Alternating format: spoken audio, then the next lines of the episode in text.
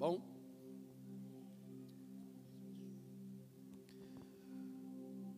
Meus queridos irmãos, nessa noite tão abençoada, é com muita alegria no meu coração que me dirijo a todos vocês, cumprimentando-os na paz do Senhor Jesus. Quero aproveitar o ensejo em que, mais uma vez, os irmãos estão posicionados em pé, e vejo isso como reverência à palavra de Deus. Gostaria de convidá-los a abrirem as suas Bíblias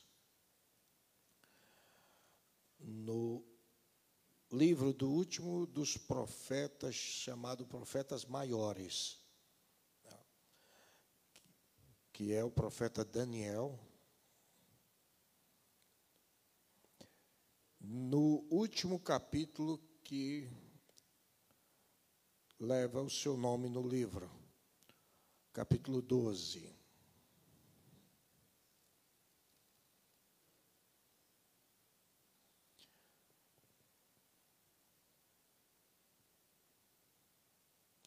capítulo 12.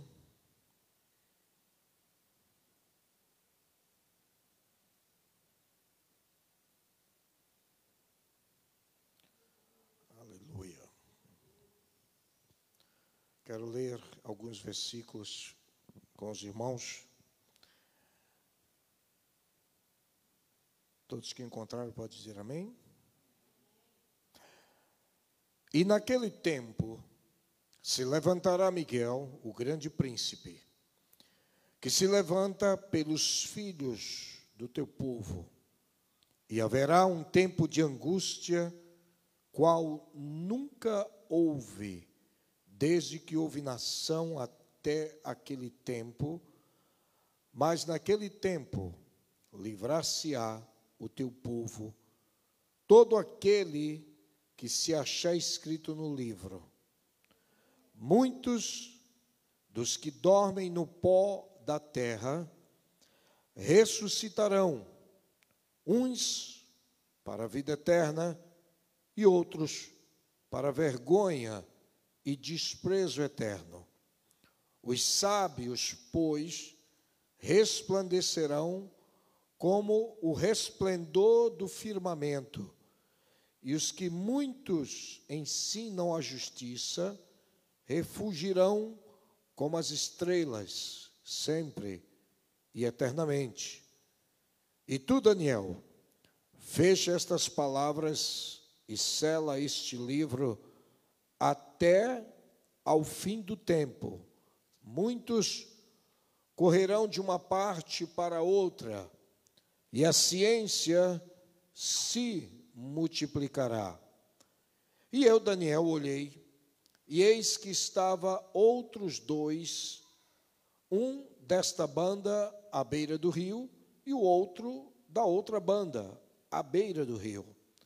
E ele disse ao homem vestido de linho, que estava sobre as águas do rio: Que tempo haverá até ao fim das maravilhas? E ouvi o homem vestido de linho que estava sobre as águas do rio, quando levantou a sua mão direita e a sua mão esquerda ao céu e jurou por aquele que vive eternamente, que depois de um tempo, de tempos, e metade de um tempo, e quando estiverem acabado de destruir o poder do povo santo, todas essas coisas serão cumpridas. Eu, pois, ouvi, mas não entendi. Por isso eu disse: Senhor meu, qual será o fim destas coisas? E ele disse: Vai, Daniel, porque estas palavras estão fechadas e seladas até o tempo do fim. Muitos serão purificados e embranquecidos e provados mas os ímpios procederão impiamente, e nenhum dos ímpios entenderá, mas os sábios entenderão. E desde o tempo em, que o contínuo sacrifício for tirado e posta abominação desoladora, haverá mil duzentos e noventa dias. Bem-aventurados o que espera e chega até mil trezentos e trinta e cinco dias. Tu, porém, vai até o fim, porque repousarás e estarás na tua sorte no fim dos dias. Amém? Tome assento. Muito obrigado pela reverência que os amados tiveram a essa leitura. Atendendo aqui, por assim dizer, a um pedido do nobre pastor Afrânio, nos contactou, e eu estava, se não me falha a memória, não sei se estava em Chicago quando, quando me chamou, domingo passado eu estava em Chicago. E para que pudéssemos estar dando continuidade àquilo que começamos aqui, né, no, no, não me lembro se foi dia 2 de abril, se não me falha a memória, né? E começamos a falar um assunto no que diz respeito ao tempo agora em que estamos vivendo, que faz jus aos dias atuais. E naquela ocasião, eu trouxe um breve relato histórico do que é, sucedeu na história, tanto da igreja, como também dos povos, das nações, politicamente falando, do surgimento dos impérios. E trouxe essa, esse relato histórico para que pudéssemos compreender um pouco do que está sucedendo nos dias atuais. Há muita controvérsia sobre vários assuntos que estamos presenciando cada dia que passa. Mais uma semana que terminou ontem e outra inicia-se a partir de hoje, como sendo o primeiro dia da semana. Os irmãos, no domingo passado, ou antes do domingo passado, na sexta-feira propriamente dita, tiveram aqui na América inteira, como no mundo chamado mundo cristão, o período chamado Semana Santa. E naquela ocasião do dia 2, eu falei sobre o calendário é, nosso, que é o calendário gregoriano, e que as datas da Páscoa que nós comemoramos, ela é conflitante com o calendário religioso judeu. Porque quando observamos na Bíblia, Jesus veio à morte de cruz justamente no período da Páscoa. E já estava determinado a sua morte. E ele havia sido apresentado pelo seu primo, João Batista, como o Cordeiro de Deus que tira o pecado do mundo. A Páscoa foi instituída por Deus para o povo judeu quando eles ainda estavam no Egito. E quando Deus os visitou, falando para eles que havia chegado o momento da libertação após mais de 400 anos naquela terra estrangeira, do qual serviram como escravos para aquele império, e o clamor deles subiu ao Senhor, e foi, como todos é de conhecimento praticamente de boa parte do povo cristão, Deus enviou Moisés para lhe liderar aquele povo e retirá-los daquela terra para levá-los à terra onde ele havia prometido aos seus pais ancestrais, Abraão, Isaque e Jacó. E quando chegou na nona praga, que foi a praga das trevas, que houve três dias de escuridão no Egito, o dia se tornou noite. Somente onde estavam os filhos de Israel que havia luz. E Deus mostrou assim a separação que ele fez entre o seu povo e o povo do, povo do Egito, mostrando de que Deus ele vela e zela pelo seu povo. Essa, esse posicionamento de Deus não mudou. Ainda hoje, Deus continua protegendo os seus. Independentemente de onde quer que eles estejam, que idioma fale, que, que nação esteja, mas Deus está protegendo aqueles que o buscam e o temem. E temos visto isso como Deus tem protegido na pandemia o seu povo. Os que tiveram que partir, partiram. Inclusive muitos pastores conhecidos meus também no Brasil, que passaram para a eternidade. Da nossa convenção no Espírito Santo foram vários pastores, ainda novos. Um pastor muito amigo meu, que veio aqui, e nós o ajudamos aqui lá em Massachusetts, com 52 anos, foi.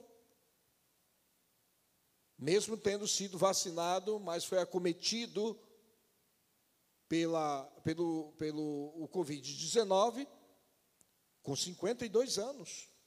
Era pastor de uma igreja. E foi. Porque na, na minha, no meu modo de ver, na visão de Deus, ele já estava pronto para ir, o Senhor o levou. Porque o Senhor já havia anunciado antes mesmo da pandemia, em, em, por várias pessoas, por revelações, de que haveria de levar, haver uma grande colheita, e levar.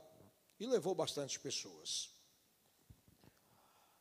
Mas os filhos de Israel foram protegidos, e quando chegou o anúncio da décima praga, foi quando Deus ordenou que um cordeiro de um ano de idade sem mancha, teria que ser observado durante três dias para não se apresentar algum tipo de anomalia, doença, algo que impedisse dele ser sacrificado.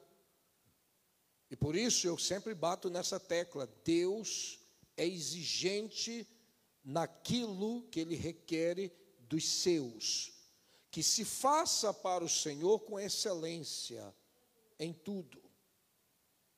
Tudo que você fizer para Deus, faça com excelência.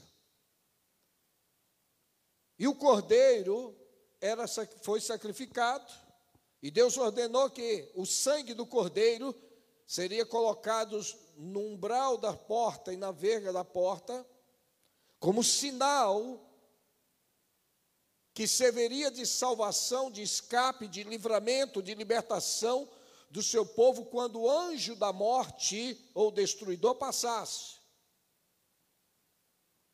Toda casa que tivesse aquela marca, estava proibido o anjo da morte entrar. E foi aí, no dia 14, o 14 dia do mês Abib. Abib corresponde ao nosso calendário abril que deveria se então celebrar a Páscoa do Senhor. E quando as, as crianças, as gerações futuras, perguntassem: que celebração é essa? Assim direis aos vossos filhos: esta é a Páscoa do Senhor, que o Senhor nos tirou do Egito, matando todos os primogênitos da terra do Egito, começando pelo filho de Faraó. Bom, uma parêntese para explicar o melhor da Páscoa. Então, isso falamos, foi comemorado. Lembrando que essa paixão de Cristo chamada e que foi celebrada na semana outra passada, ela nos traz um ponto de reflexão muito grande que deveria ser lembrado não só nessa ocasião, mas todos os dias da nossa vida.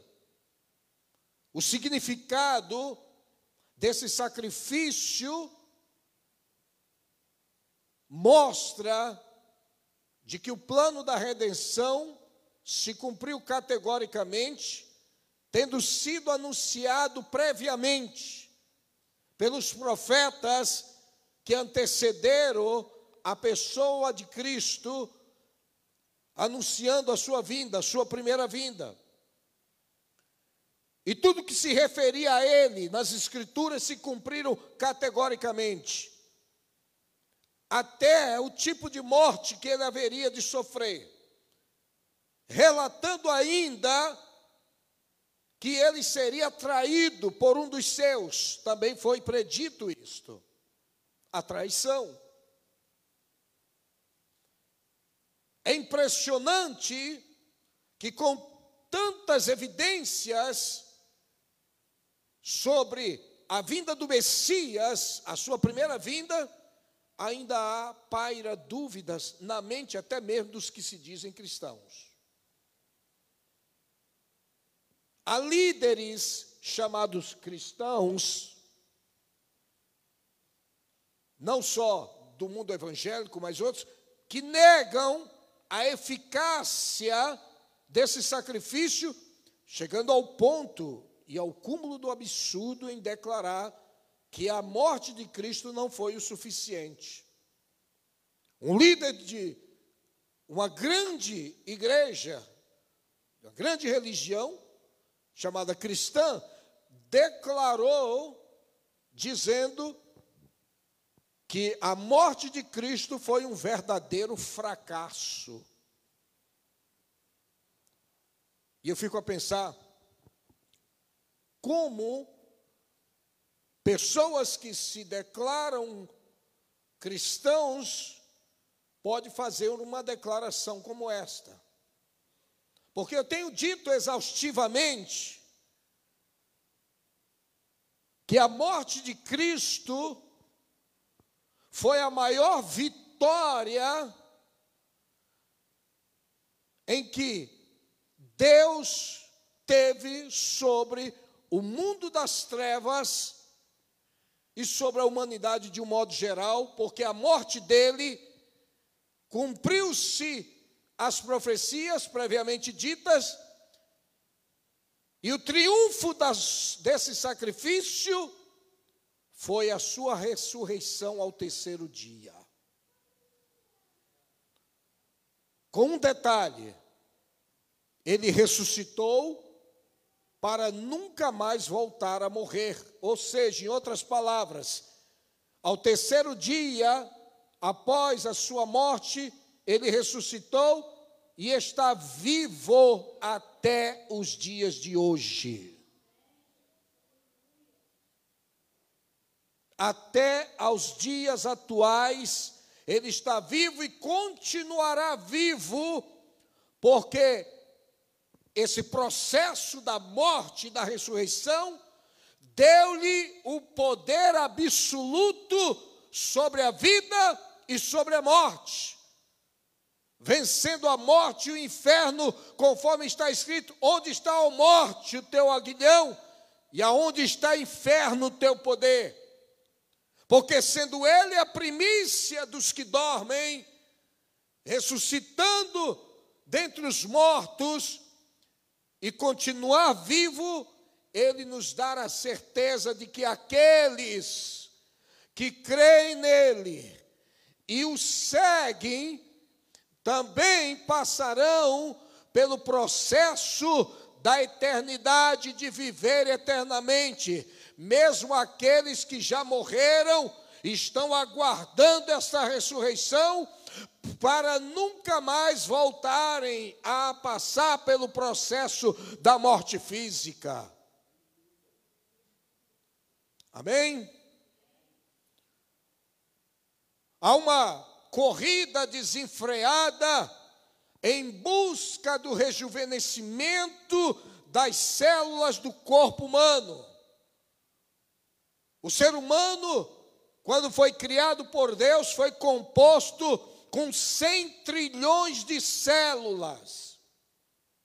Ele tem no corpo, nós temos 97 mil quilômetros de veias e artérias, onde circula praticamente uns 7 litros de sangue bombeado por essa máquina chamada coração, que chega a bombear entre 60, 67, 70, 80, varia de pessoas, vezes por minutos.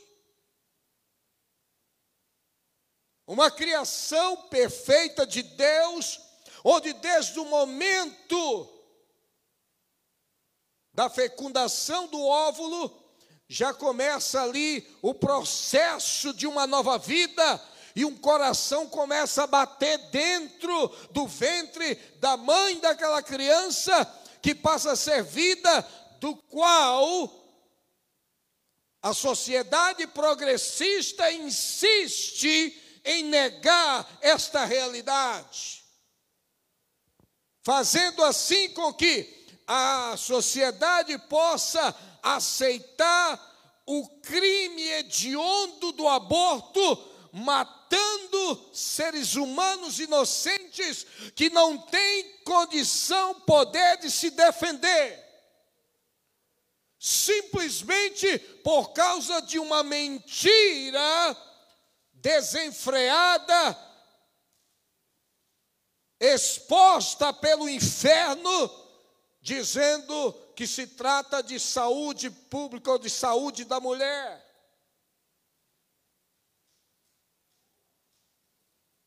Desde que aqui nos Estados Unidos, em 1970 e alguma coisa, se estabeleceu o aborto neste país, mais de 60 milhões de crianças foram abortadas. E se vocês não sabem, essa cidade aqui de Charlotte é onde está a maior clínica de aborto dos Estados Unidos, é aqui. Para que vocês tenham uma ideia. Estou vendo aí as crianças pequenas, está vendo aí um no braço de outro?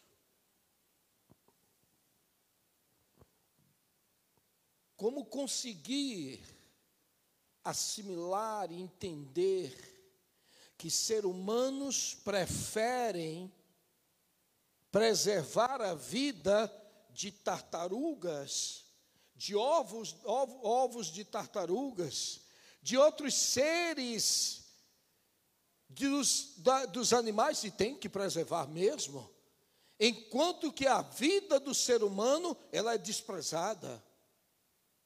Não dá para entender o que se passa na mente dessa sociedade. E Deus está observando todo esse holocausto social que é realizado por pessoas que se dizem intelectuais, defensores da vida e defensores dos direitos humanos. Não consigo entender tal posicionamento, inclusive com o apoio dos governos, do poder legislativo, judiciário e executivo. Mas Deus, que Ele é justo, vai requerer o sangue de cada uma delas. Quando eu vejo aqui essa declaração de Daniel, que está falando dos últimos dias, o livro de Daniel, não sei quantos aqui tiveram a oportunidade de ler todo ele, desde o primeiro até o décimo segundo, ele está dividido em dois pontos. A primeira, histórica, que vai do capítulo 1 até o capítulo 6. O capítulo 7 ou 12 é profético. Mas no capítulo 2 você se depara com uma situação histórica no qual tem um conteúdo profético, em que o rei Nabucodonosor, para quem não sabe, vamos lá. Nabucodonosor era filho de Nabopolassar. Nabopolassar foi um grande conquistador babilônico. Vamos entender um pouquinho aqui da história, para que os irmãos possam entender e assimilar o que eu estou passando para vocês. O Egito submergiu com força na época de Josias, o rei Josias. Faraó Neco, que era conhecido da época, era o rei, era o faraó do Egito. Josias, para quem não sabe, era filho de Amon, que era filho de Manassés, e Manassés, filho do rei Ezequias. Ezequias foi aquele homem, aquele rei de Judá, que recebeu as, a mensagem de que ele preparasse a casa dele, que ele haveria de morrer. E ele orou, alguns diziam que acham que ele estava com câncer no estômago, né? E ele orou, buscou, se humilhou, e Deus mandou o profeta, e até Isaías foi lá, e mandou passar uma pasta de figos sobre a parte que estava ferida, e ele foi curado, onde Deus acrescentou mais 15 anos na vida dele. E até o relógio de Acais foi ali, voltou.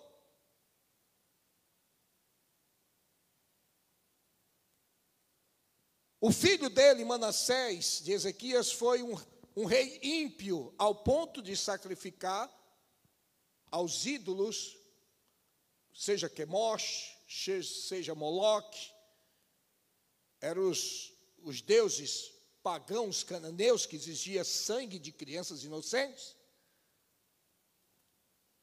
Chegou a sacrificar o seu próprio filho e fazer adivinhações, e Deus entregou eles aos, a ele Manassés aos inimigos, e ele lá se humilhou, pediu perdão. E Deus é tão misericordioso, né? Não dá para entender Deus, e nem se pode com essa mente. Porque assim como os céus está elevado sobre a terra, assim é grande a sua misericórdia para com os que o temem. Está escrito lá nos Salmos. Ele não nos trata segundo os nossos pecados, nem nos retribui consoante ou conforme as nossas iniquidades. Perdoou Manassés, restaurou o trono, e ele voltou a servir ao Senhor. Seu filho Amon durou pouco tempo,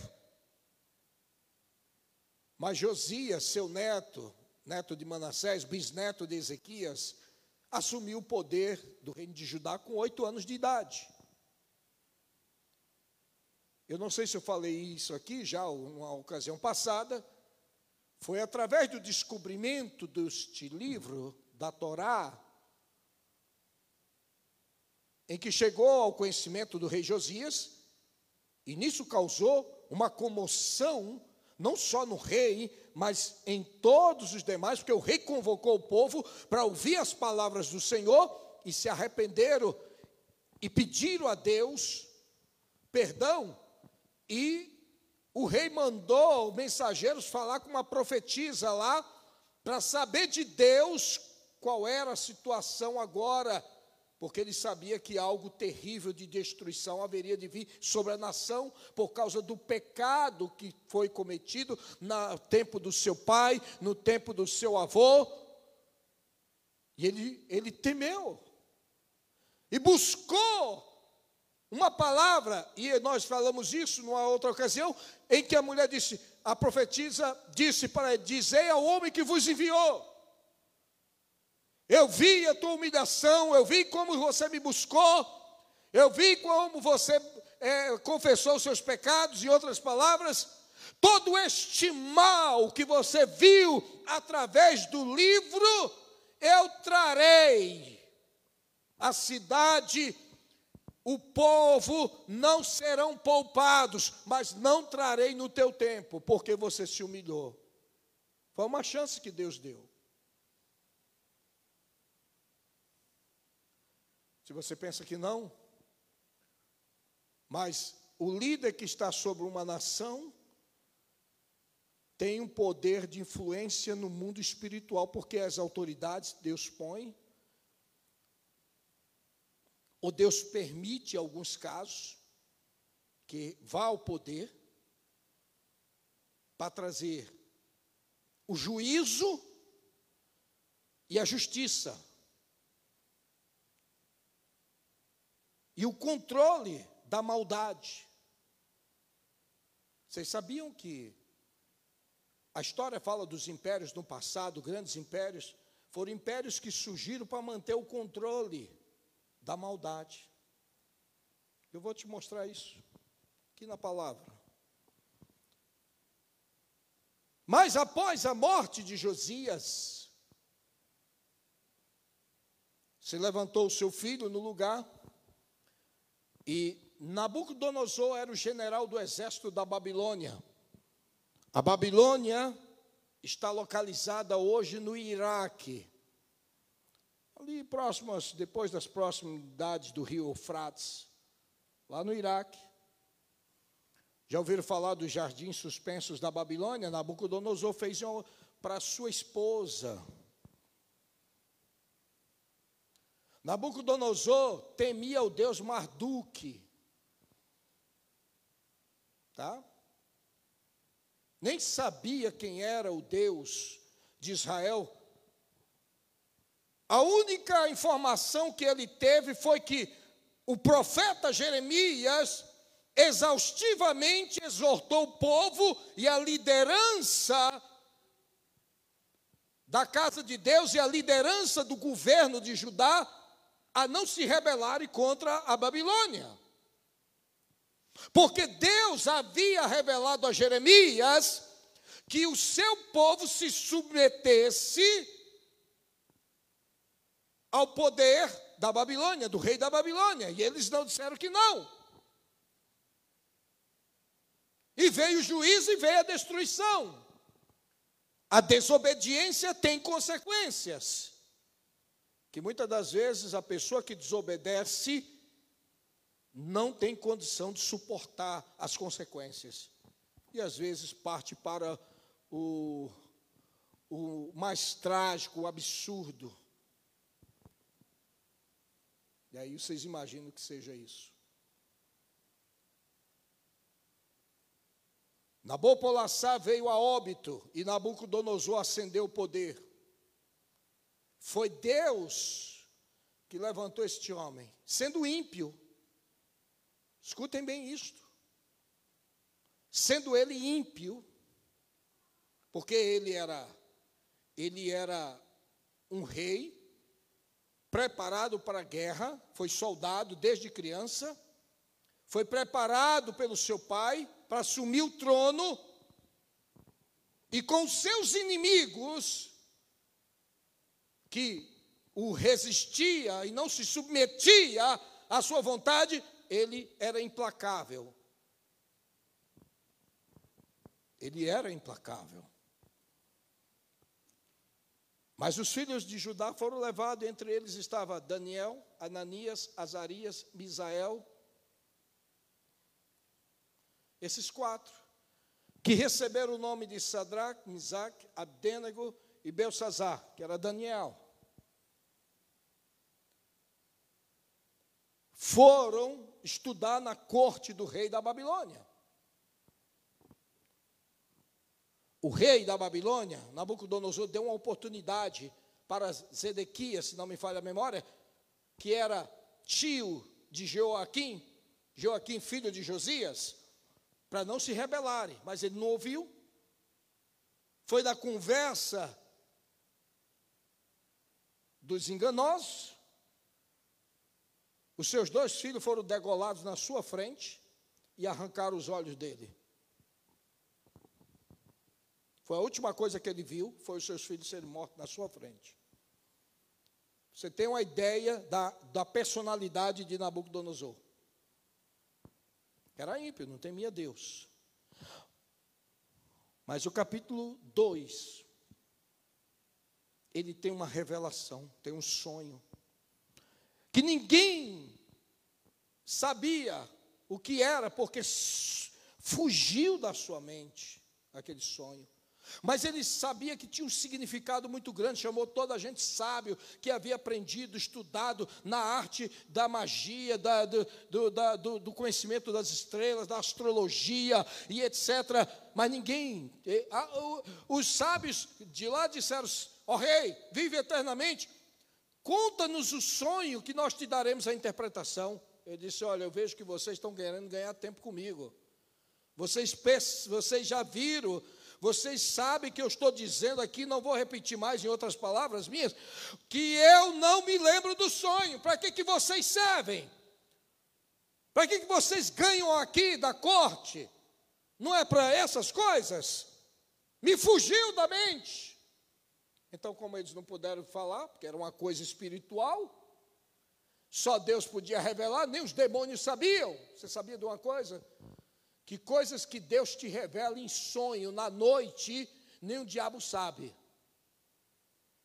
Ele não tem esse poder de saber. Demônios não têm poder de saber o que está na sua mente. Quando você pensa algo, ele não pode entrar no seu pensamento, mas ele vê nas feições do seu rosto, ele começa a adivinhar o que é que você está pensando. Não que ele lê o teu pensamento, que ele não tem esse poder, mas Deus, Deus, ele tem esse poder, porque só Deus é onisciente. E nem quando você está sonhando, Deus te revela algo, ele, o inimigo também não sabe. Só Deus e você que recebeu a revelação. E o resultado foi: mandou matar todos, mas chegou ao ouvido de Daniel, Daniel pediu uma audiência e disse que queria um dia. E o rei concedeu. E, a, e o que eles fizeram foram os quatro orar. Porque esse negócio ninguém poderia revelar, só Deus poderia. Daniel mesmo disse na hora que voltou lá e disse: Olha, a coisa que o rei requer, nem sábio, nem mago, nem entendido, nenhum outro se pode dar para ao rei. Mas há um Deus nos céus que revela os segredos. Mas há um Deus nos céus que revela os segredos. E que o rei, que Deus mostrou para o rei é o que vai acontecer nos últimos dias. Aí diz da estátua que vocês conhecem: cabeça de ouro, peito de prata, ventre de bronze, pernas de, de, de, é, é, de ferro, os pés, né? Os pés é, misturado com ferro e barro, ouro, prata, bronze. Vem uma pedra movida, foi, saiu de lá sem, sem ser movida por mão humana, bateu nos pés da estátua e foi grande a destruição. E ele disse: Olha, tu és a estátua de ouro, tu és a cabeça de ouro. E era o império da Babilônia que representava, o peito representava a média Pérsia. O, bronze representava é, a parte é, da, da, do Império Grego, Macedônio, e as pernas em diante representava o Império Romano. E a pedra que rolou era Cristo, representa Cristo, a rocha, que bateu nos pés e destruiu aquela estátua que simbolizava todos aqueles impérios, e disse: E o reino que ele estabelecer será estabelecido para sempre era o reino de Cristo. Foi isso que ele revelou. Agora, no capítulo 6, se não me falha a memória, 4, perdão. No capítulo 4, o rei tem outra, é 4? O rei tem outra visão, outro sonho, é isso mesmo. De que uma árvore grande e que vinha ela, essa árvore servia para de proteção, sombra para os animais, para as aves. E veio um, um sentinela e cortou aquela aquela árvore. E ali revela o destino dele, do rei Nabucodonosor. Agora o interessante é que diz que Deus, olha o que, que ele diz. Diz assim, na interpretação de Daniel, dizendo assim para ele, no capítulo 4,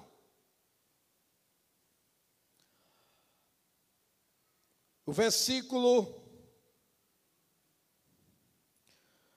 20. A árvore que viste, que cresceu e se fez forte, cuja altura chegava até ao céu e que foi vista por toda a terra, cujas folhas, verso 21, foram eram formosas e o seu fruto abundante, e em que para todos havia mantimento, debaixo da qual moravam os animais do campo, e em cujos ramos habitavam as aves dos céus. És tu, ó Rei, que crescestes e te fizestes forte, e a tua grandeza cresceu e chegou até o céu, e o teu domínio até a extremidade da terra. E quanto ao que viu o rei, um vigia, um santo que descia do céu e que dizia: Cortai a árvore, destruía, mas o tronco com as suas raízes deixai na terra, e com cadeias de ferro e de bronze, na erva do campo, e seja molhado do orvalho do céu, e a sua porção seja com os animais do campo, até que passe sobre ele sete tempos. Esta é a interpretação, ó rei, e este é o decreto do Altíssimo que virá sobre o rei meu senhor.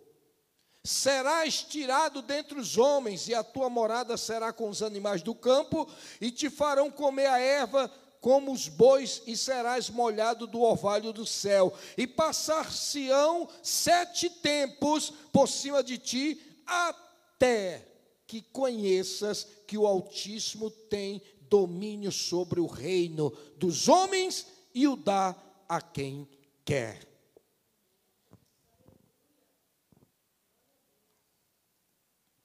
Amém?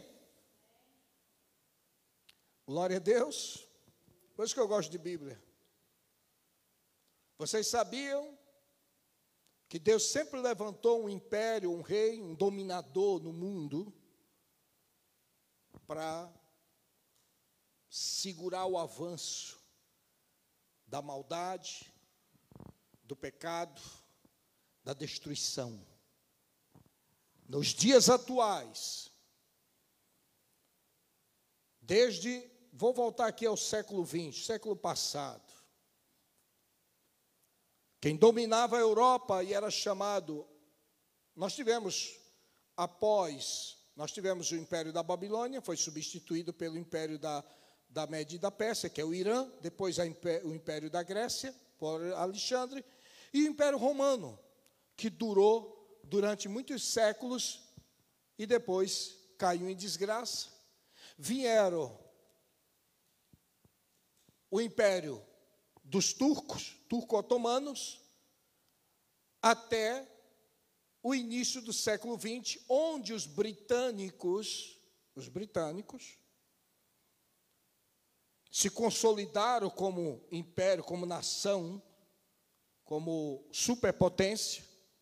Eu expliquei aqui na ocasião aqui sobre as guerras, Primeira Guerra Mundial, porque ela surgiu, e depois a segunda. Os nazistas se levantaram, se acenderam ao poder através de Hitler, porque queria ser um império dominante e expurgar os outros povos. Mas uma coalizão liderada pelos britânicos, junto com os Estados Unidos da América, e a União Soviética de Joseph Stalin acabou com o sonho de Hitler e deteve o avanço nazista que chegou só de judeus a exterminar 6 milhões. De 11 milhões que tinha no mundo, conseguiu 6, ficou 5. E após a Segunda Guerra Mundial, quando os japoneses se aventuram em bombardear o Havaí ou Hawaii, foi quando os Estados Unidos se levanta como potência e lança a primeira bomba atômica sobre Hiroshima no dia 6 de agosto, se não me falha a memória, de 1945, às 6 horas da manhã. Numa segunda-feira, na sexta-feira, eles lançaram sobre Nagasaki. E aí os países recuaram. Os Estados Unidos, então, percebendo que agora se tornou surgindo como uma potência, e os britânicos estavam é, já em decadência do domínio do império, por isso que quem manda o, o, o rei, a rainha Elizabeth, agora o tal do Charles, ele, ele, eles são rei ou rainha, quando ela estava viva, da Austrália, da Nova Zelândia, aqui do Canadá, da Irlanda, porque era chamado Império Britânico. Entenderam, irmãos? Mas com o fim da Segunda Guerra, quando os americanos lançaram a bomba atômica e surgiu como o poder absoluto no mundo, aí todos recuaram. Os japoneses, na mesma hora, quando viram a destruição sobre as suas duas cidades, na hora correu, se apressou a fazer um, um acordo de paz com os americanos e fizeram. Mesmo que os segredos da bomba atômica foram levados para a União Soviética, através de um espião, levou para lá, o projeto Manhattan saiu dali e foi para lá, surge a União Soviética com o poder nuclear. E agora para contrapor com os americanos. Os americanos então passam a ter influência sobre a Europa, criando assim a OTAN, a Organização do Tratado do Atlântico Norte. E o soviético cria o Pacto de Varsóvia dos países que ela dominou quando derrocou a Alemanha nazista. E fica aí o início da Guerra Fria, que durou até agora, 89 em diante. A guerra da Ucrânia não é nada mais do que o início da Terceira Guerra Mundial que já está em andamento. Eu não estou falando isso porque eu não sou jornalista, não sou sensacionalista. Eu falo como professor, pesquisador, pastor, pregador, estudioso da palavra. Vocês não se enganem. O cenário foi tudo preparado e planejado. O que está para vir vai ser algo tão mais terrível do que nós presenciamos até o presente momento. Ontem, ontem, Anthony Fauci, que é considerado secretário de saúde daqui, declarou, fazendo alusão às palavras que Bill Gates dono da Microsoft, também falou alguns dias atrás, que uma, uma nova pandemia vai estar vindo e vai ser pior do que o Covid-19. Vocês perceberam o que está acontecendo por aí? Explosões em vários lugares. Agora, dois, três dias atrás, 18 mil vacas morreram numa explosão no Texas. Num lugar onde produzem tantos deles para venda, eles estão, não se sabe, diz que foi uma falha em alguma coisa que, com gás metano que explodiu, mas foram 18 mil vacas que foram incineradas, que morreram da explosão. Vocês viram agora, semana passada, na Argentina, um avião passou numa determinada localidade lá da, não sei se foi na região de Mendonça, não sei, na, na Argentina, e quando passou as, as galinhas, os frangos que estavam lá, o dono começou a olhar, pasmo, os pintinhos e as galinhas começaram a cair mortos, a, a, a dar shake e morrerem, por causa de um gás que estavam soltando.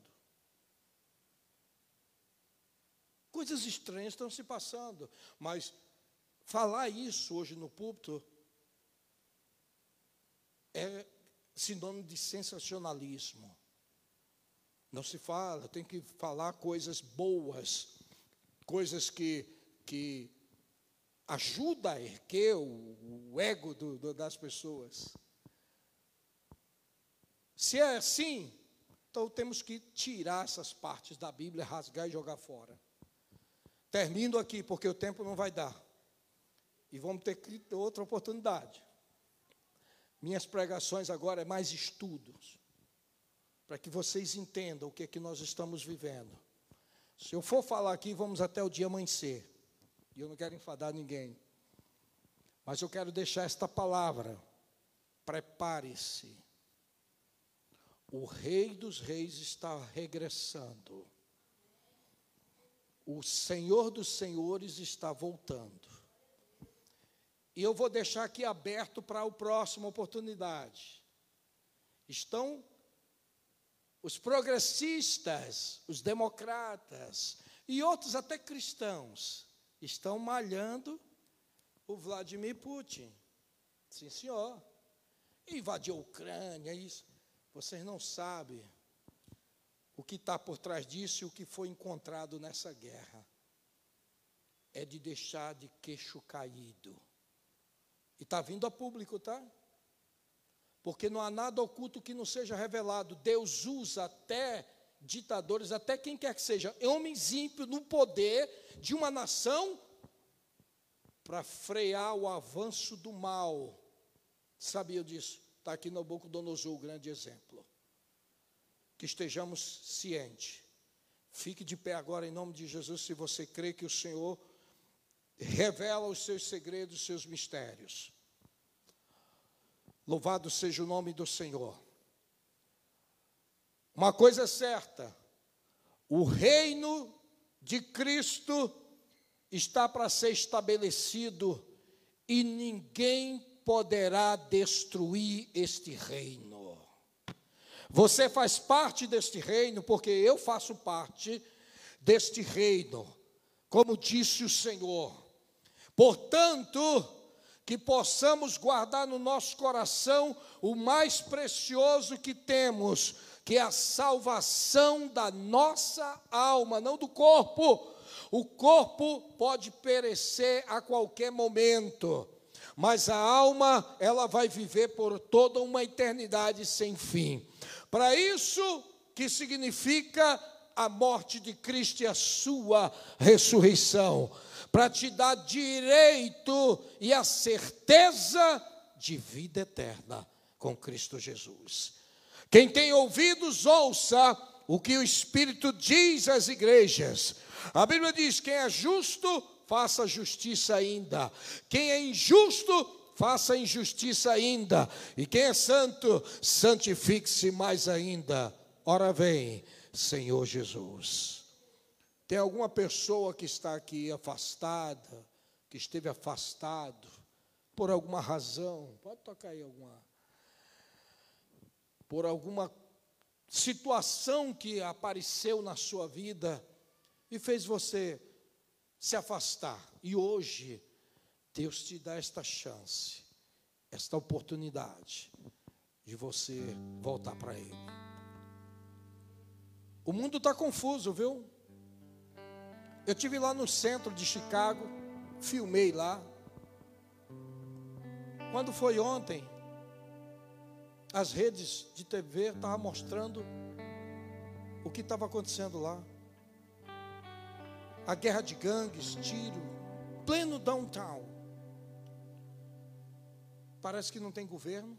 Os jovens estão ficando alienados, estão sendo dominados por alguma influência que, no nosso entender espiritual, que Deus nos guarde que não chegue aqui em Charlotte.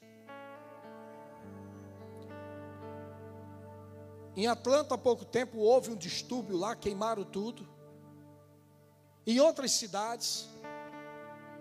Eu falo isso porque vocês vivem aqui, vocês têm vida aqui, vocês têm famílias aqui, vocês trabalham aqui, vocês estudam, seus filhos estudam, meus filhos estudam. Eu me preocupo com os meus filhos na escola, eu oro por eles todas as noites, e peço para Deus guardar lá na escola. Porque o mundo está perdendo o equilíbrio, a sociedade perdeu o equilíbrio, a sensatez. Mas eu acredito num Deus que guarda e envia o seu exército para proteger os seus, para proteger a sua igreja.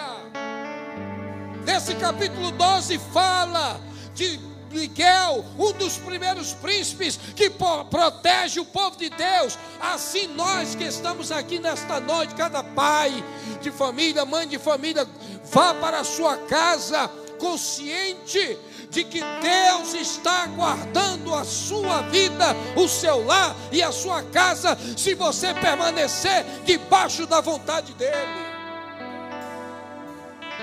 Se você se afastar de Deus, você está é, vulnerável a esses ataques, à destruição, à morte. Mas se você estiver na presença do Altíssimo, se cumpra as escrituras que diz: o anjo do Senhor acampa-se ao redor dos que o temem e os livra.